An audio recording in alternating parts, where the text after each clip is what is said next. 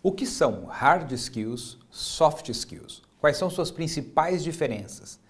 Como isso impacta na carreira de uma pessoa e na produtividade de uma organização? Vem comigo na reflexão de hoje. Hard skills são as habilidades técnicas, ou seja, habilidades que você aprende fazendo um curso, lendo um livro é, e praticando ali no seu dia a dia na organização, como por exemplo, ser um programador, ser um tradutor, ser um editor, um operador de máquina, um gestor de projetos. Ou seja, você aprende uma metodologia, você aprende uma sequência de ações que precisam ser feitas para chegar num resultado, dependendo da área de atuação, como um enfermeiro faz uma coisa diferente de um programador. Mas ambos têm uma sequência de ação que precisa acontecer, eles precisam dominar tecnicamente algumas coisas, um pega a veia, o outro tem ali a capacidade de usar várias linguagens no mundo da inteligência artificial. E aí, com base nisso, eles fazem uma entrega. Então, hard skills são as habilidades técnicas, aquelas que você consegue desenvolver, aprender fazendo curso, especializando em alguma coisa. Soft skills são as habilidades socioemocionais, sociocomportamentais. Em outras palavras, é o jeito com que a gente interage com as outras pessoas e a forma como a gente lida com as nossas próprias emoções diante das adversidades. Então, por exemplo, uma soft skills pode ser resiliência, sua capacidade de passar por situações de alto nível de estresse e continuar performando bem. Sua capacidade de ouvir uma crítica e continuar funcionando bem. Então, por exemplo, uma pessoa que tenha uma excelente hard skills e ele é uma, um programador, está lá programando e tal e fez, está elaborando ali um, um, aplicativo. E aí na hora que ele apresenta a, a, a funcionalidade do que ele estava trabalhando, alguém diz assim, ficou uma porcaria, volta e faz de novo. Soft skills, o cara fala assim, bom, legal, se você não gostou, mas me dá mais informações, quais são os pontos que eu preciso melhorar. E ele lida bem com isso, ele aprende com aquela informação, volta lá para o local de trabalho dele e refaz numa boa. Então, se eu tenho soft skills, me permite o quê? Trabalhar melhor com as outras pessoas, com os meus superiores, com os meus pares e com os subordinados. Naturalmente, se uma pessoa só tem hard skills e baixa soft skills, ela pode se tornar um excelente especialista técnico em alguma coisa, mas vai ter a sua carreira limitada. Por quê? Porque quanto mais você vai crescendo na sua carreira, é importante que você interaja bem com as outras pessoas.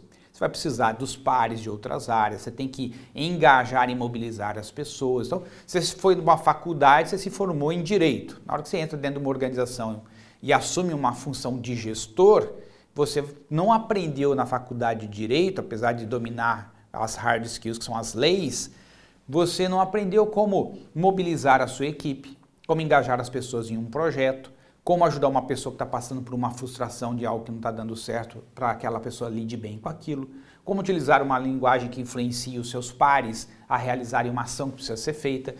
Então, as soft skills te ajudam na medida que você vai crescendo. Quanto mais você cresce, mais soft skills são necessárias. Então, se você tem o objetivo de crescer na carreira, é importante olhar para isso. Então, aqui falando sobre a primeira etapa da minha promessa na abertura do, do nossa reflexão aqui. Eu falei que ia falar primeiro como isso impacta na sua carreira.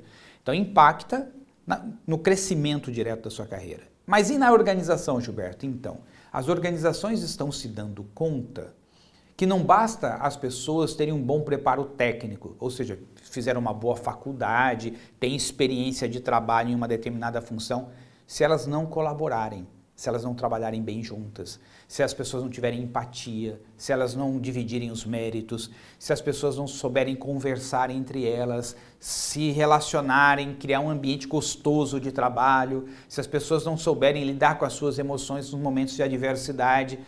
Então, Atualmente, as organizações perceberam o seguinte: soft skills está diretamente ligada à produtividade da organização, à capacidade da organização a aprender, se reinventar junto com o seu mercado.